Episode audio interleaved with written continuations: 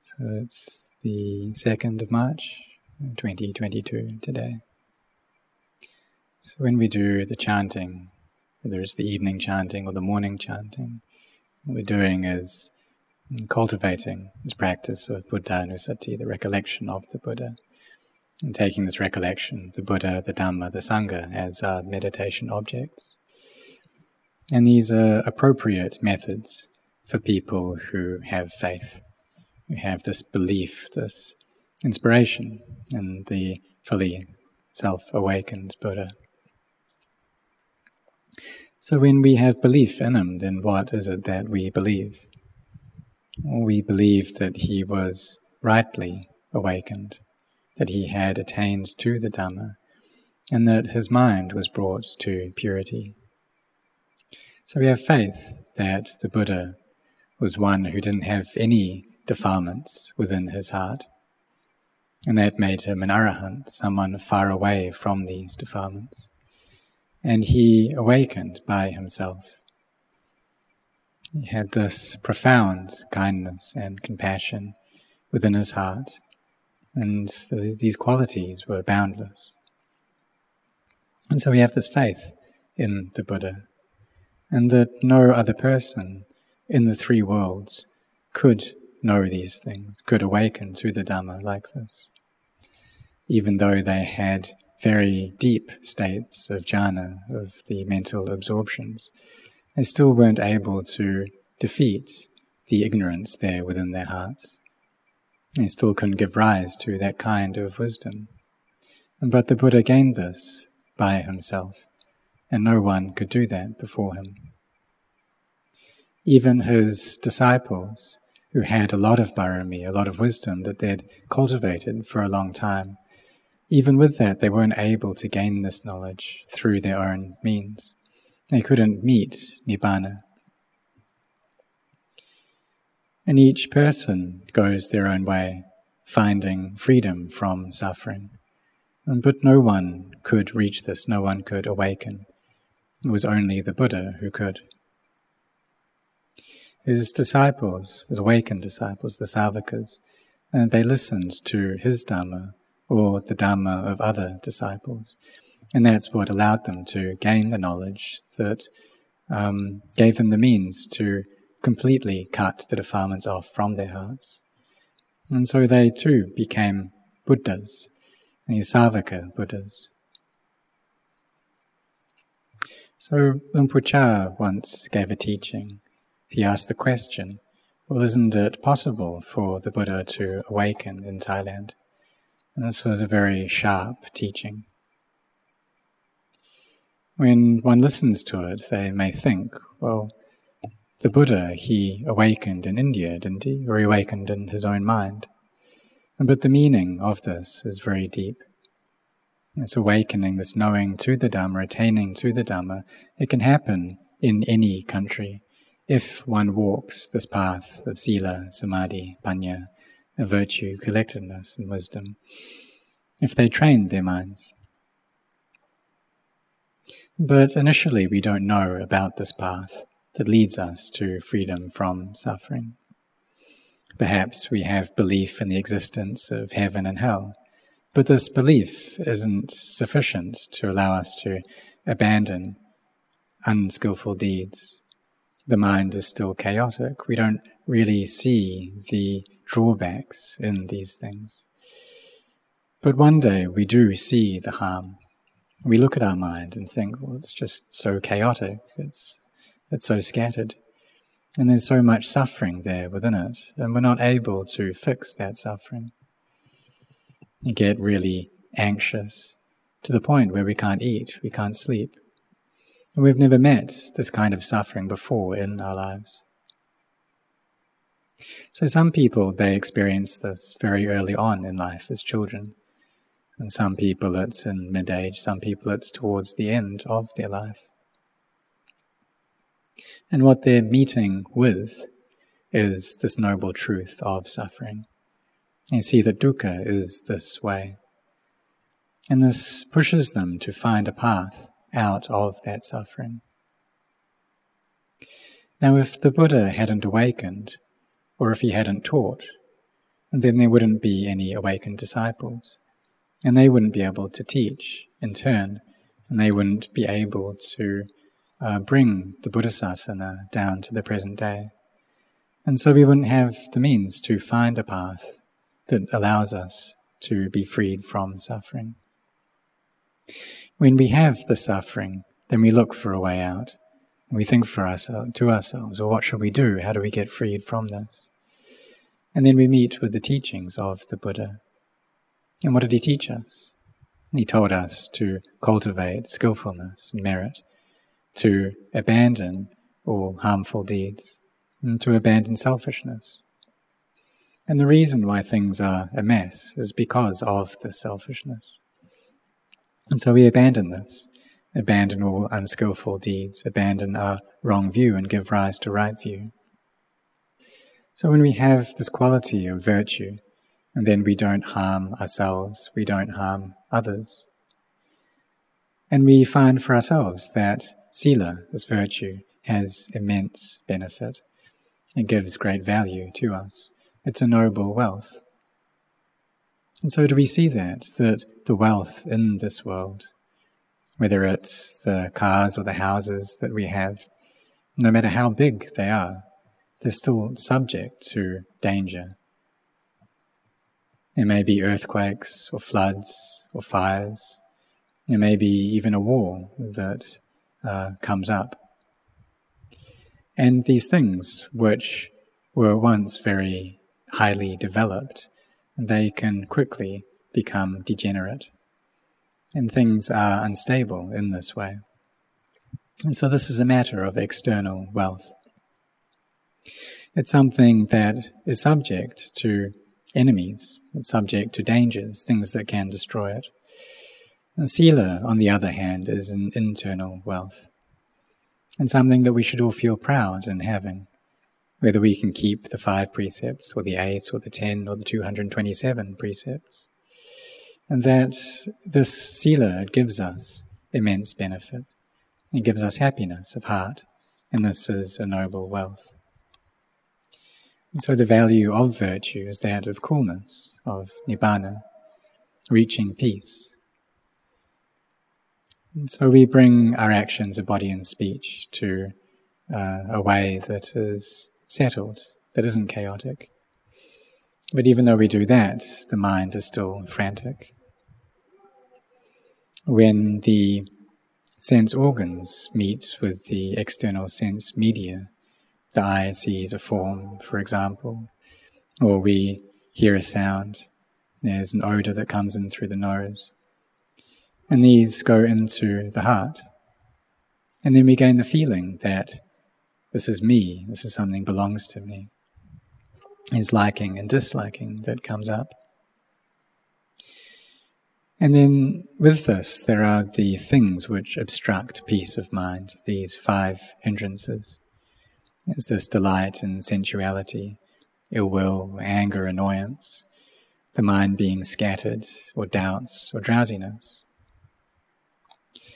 So, for practitioners, those who practice the Dhamma, then will notice that when we receive a sense object, one of these hindrances will come up. When there's something that we like, then the mind becomes pleased is something that we dislike, it becomes displeased. But even though we may experience things that are pleasing, these too are the causes for the heart to not be peaceful. And it doesn't really matter whether we experience something that we like or we dislike. The heart is not at peace. So the Buddha taught us to create merit and to do skillful deeds. So there's dana, there's generosity, is offering land for monasteries and offering various buildings, the huts, dharma halls, jetties. And this is all meritorious. And some people, they do a lot of this. They have a lot of kindness and compassion there within their hearts, and this compels them to help out. And when they have this merit in their heart, then they spread it to other beings as well, and do this every single day When they see other people doing good things, then they're pleased by that, they rejoice in that. And in society, they help out as well. But they don't help in a way that harms other beings. They don't send weapons, for example. They don't harm each other. But they are generous and kind in a way that brings about peace. So, whichever place has sila, dhamma, has virtue, that place will be peaceful. So we should try to give rise to this and the other forms of merit. Listening to the Dhamma, conversing on the Dhamma, this too is meritorious. And when we develop these, then we'll bring this merit and skillfulness to completion. We have faith. And people who have faith, they're just naturally very generous. They naturally keep the precepts. They're interested in training in samadhi. When we train in samadhi, this is a part of the Noble Eightfold Path. We're walking on this path of sila, samadhi, and panya. So we're giving rise to right view. And when we gain right view, then we realize that the self, this I, is not actually something real. All of the proliferations of the mind, these are just illusionary there's this maya, this illusion. And all of these things, all of the proliferations of the mind, it's like a play or a movie. And there are many different actors playing different roles, but none of that is real. And so in the present moment, we experience all of these sense objects. And then avijja, ignorance, provokes the mind into proliferating. But none of that is real. It's all maya. It's all a delusion.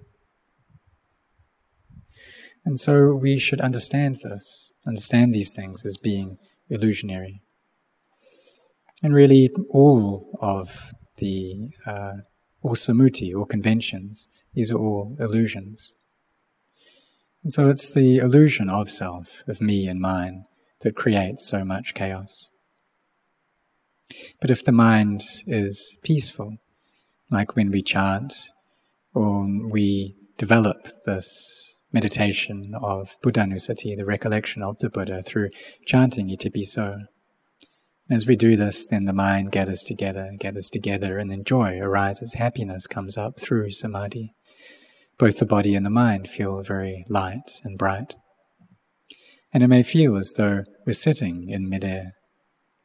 And when samadhi gathers, it can gather together and become compact in various parts in the body, in the forehead, for example. So we shouldn't allow that to be a cause of concern. We just know what's happening. And at that point, there's no need to go back and look at the breath. We look at that place and place our attention there where uh, samadhi has become compact and gathered together. If we start to proliferate, then we come back to chanting itipiso, or looking at the breath, or reciting Buddha. And all of these are skillful means to bring the mind to peace. And when the mind is peaceful, then it's in the state of samadhi, isn't it? And we're walking on this bright, this noble path. So we give rise to right view, and there's right intention, the intention of renunciation, of non harming, of non ill will. We have sila as well. We have the mind set in the right way. And so we're, by doing all of these things, we're developing our meditation. And we carry on doing this until peace arises and gathers together into samadhi. So, where is it that wisdom arises? Well, the things that the mind is deluded in. Well, the thing that the mind is deluded in is really this form, this body. Because when we see something, what we see is forms. And when we hear a sound, this comes into this form. We smell through this form, we touch through this body. And so we are deluded by this, that there's a me and a mine here. But when we can separate these things out, then the heart becomes peaceful. And so we should contemplate right at this point. And this is something that Venerable Ajahn Chah emphasized to take the peaceful mind to contemplate the body. So, how is it that we contemplate this body? Well, we can view it in terms of the 32 parts, for example, and place these in different heaps. We pluck out in our mind's eye all of the hairs and then place this in the heap. And when the mind is peaceful, we can ask ourselves, looking at that heap of hair, well, who are you? Are you me? Do you belong to me? And it doesn't give any answer. We can take out our nails and put them in another heap. And so this is a means of contemplating this form, this body. And we can view these as being elements as well, just these natural elements. And teeth, for example. Perhaps we see old people who don't have many teeth, or young people as well. And we can, when we take these teeth out of the body, we ask ourselves, well, who are you? Who do you belong to? Are you male? Are you female? And they don't respond. So these 32 parts that we've studied about, that we know and that we chant, um, we bring these up as recollection and as uh, perception. We can separate them out into different heaps. All the hard things we can put in one heap, like the hair of the head, hair of the body, nails, teeth, skin, the bones, the heart, the liver, the various organs. We put this into one heap the blood, the other liquids, we put this into another heap. And the fire, we place that in one heap. And the air in another heap. And so we separate these 32 parts out in this way into four heaps and contemplate them. And when we do this, we separate them out and carry on breaking them apart. And we'll see that there's really nothing there. They're empty. When we have samadhi, then we can contemplate in this way and gain uh, this realization of emptiness. And the mind gains knowledge that, ah, there really isn't a self here. There's no me, there's no mine. We've been deluded for such a long time. We've been tricked by these illusions for so long. But we understand that really they're not that way. And then the mind experiences vimutti, its liberation. And so the Buddha taught us to see the body as just being a body, not a being, not an individual, a self, a me, or a you. And when the mind becomes empty, then that's how we perceive the body. and see that there's no self there within it. It doesn't have an I there, a me there and there's great happiness that arises. And it's not a happiness that comes from finding pleasure in sights or sounds or odors, taste, tactile sensations. But it's a pleasure which is above the world, it's lokuttara. It abides above these sense objects. So in each day we receive all of these sense objects, and the mind clings to them. It clings to the world. It believes that there's a me and a mine there. That this is me or this is my family. And this is my child or my grandchild. We take all of these things personally. And when this is the case, then there's constantly this clinging, this attachment which gives rise to love and hate. When we receive something, then we're happy. But when we become separated from that, then we suffer. If we want something and we get it, then we become joyful. But when we have to be separated, then problems arise. And this is how it is. So the Buddha, he was able to reflect upon this uh, when he was still a prince. And that he had everything that he could want. um, externally. And so, why did he have to leave all of those things? Well, he had already lost his mother, and this was an experience that went very deep into his heart. This knowledge of separation and how that causes suffering. And he asked, Well, why is it that we need to be separated from one another? And so he went out to find a path, a freedom from this, until he found not self, he found Nibbana. And then he came back to teach his family, to teach his disciples, so that they could too could find freedom from birth and death, and freedom from the deluded heart. Because it's this ignorance there within our hearts that brings us to be born and to die over and over, and to constantly be experiencing suffering. And the amount of tears that we cry in the cycle of birth and death is more than all the water in the oceans. So when we understand that, then there's a sense of chastened dispassion that arises. So when the mind is peaceful, then we take that peace to contemplate the body like this. Taking these 32 parts, putting them into the categories of the four elements, and separating them out until they're empty. And that's all it takes for great joy and inner contentment to arise, that which comes from understanding the Dhamma. So when we experience this, then the faith that we have becomes very firm. So, like we have this faith to sit in meditation for 30 minutes, or maybe an hour, or two hours, or three hours. And when we sit, then there's a sense of happiness that arises. And this happiness grows and grows until it fills up the heart. And then we experience emptiness. But this is emptiness through samadhi.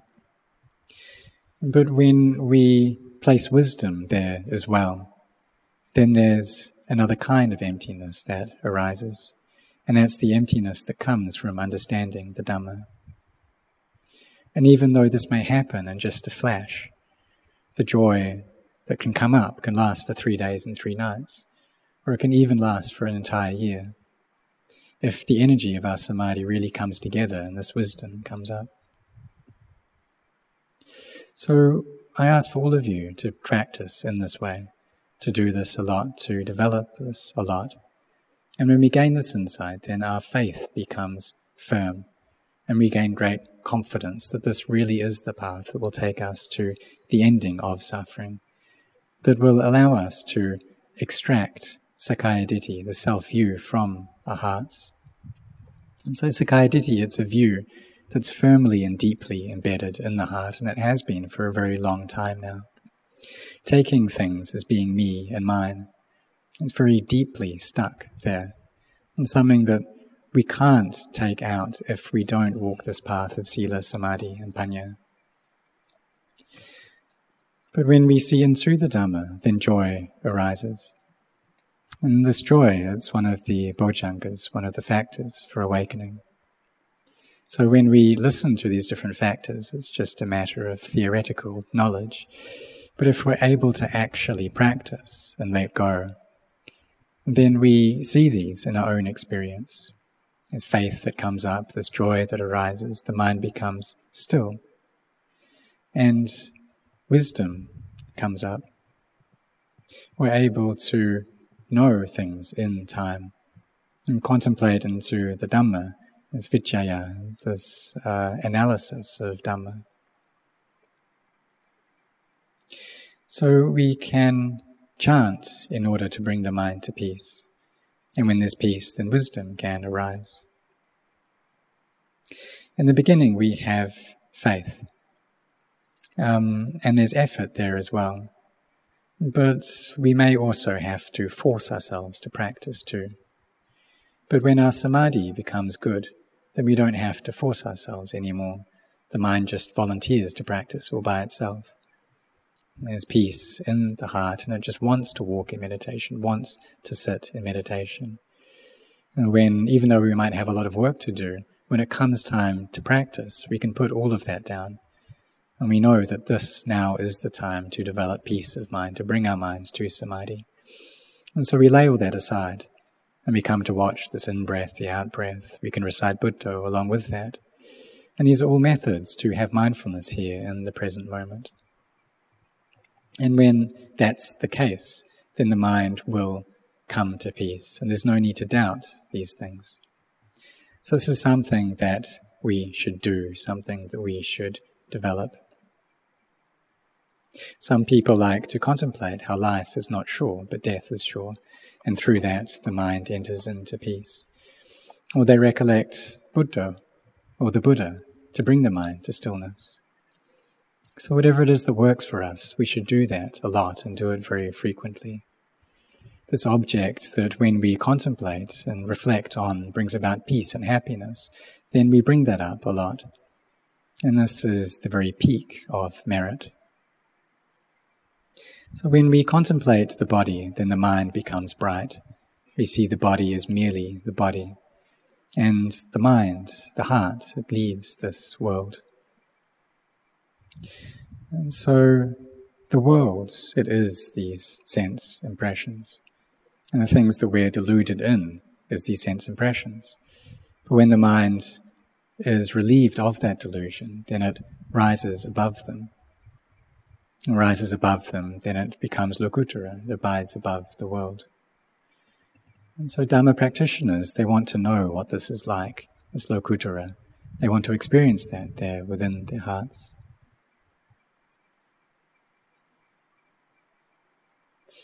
And so, in order to experience that, we need to extract the delusion there, and then we'll see into emptiness. But normally, we take things in terms of self we take things as being anicca, sukha, atta, as being constant and pleasurable and self. And so we should contemplate the opposites, contemplate things as being anicca, dukkha, anatta. And these are the objects of vipassana, of insight. And so we can take this body, separate it out with the 32 parts and then the four elements, and then separate those out even further into emptiness. And here we see into anatta. And then it comes back together again. And the body comes back. And then through the power of our samadhi, we pull it apart again. And it decays. Then it comes back. And so there's arising, persisting, and ceasing, arising, persisting, ceasing. We carry on practicing like this, doing this very frequently. So we'll see that all of the practice that we've been doing from the very beginning, it really does bring results because we see that fruiting right before our eyes. All of the goodness that we have created, all of the generosity, the virtue, the meditation that we've been doing for a long time, we see the fruits of that within ourselves. Perhaps we've listened about uh, these states before, but that knowledge isn't yet clear within our minds. But when wisdom arises, then it becomes clear. This wisdom that comes up through our cultivation, through meditation.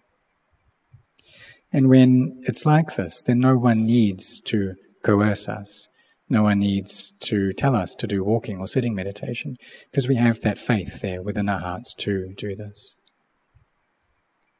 And so we really set our hearts on practicing on meditation. So may you train yourselves like this. Do this a lot, develop this a lot. And if we have a lot of old barami that we've collected before, these spiritual virtues, then sometimes it can take no long time at all for clear understanding to arise for the mind to be able to abide above the world. For some people, this isn't difficult. But we need to put in our efforts to carry on going, to not retreat.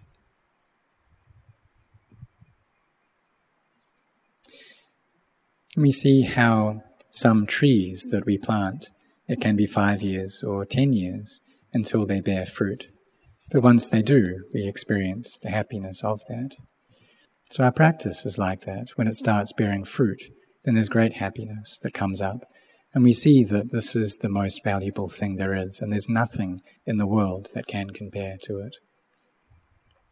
And when we understand things in this way, then we're able to put down all the things in this world and really focus on this practice. Give ourselves time to practice. As we do this, in, in the end, we will see the Dhamma with clarity. We'll be able to destroy all of our wrong views. We'll be able to cut off uh, this self view and skeptical doubts and attachments to rites and rituals. And we have this energy there to sit, to walk. So, this is something that we should do a lot to really set ourselves on this practice. So, may you be intent on this, and may you see the Dhamma, and may all of you attain to the Dhamma.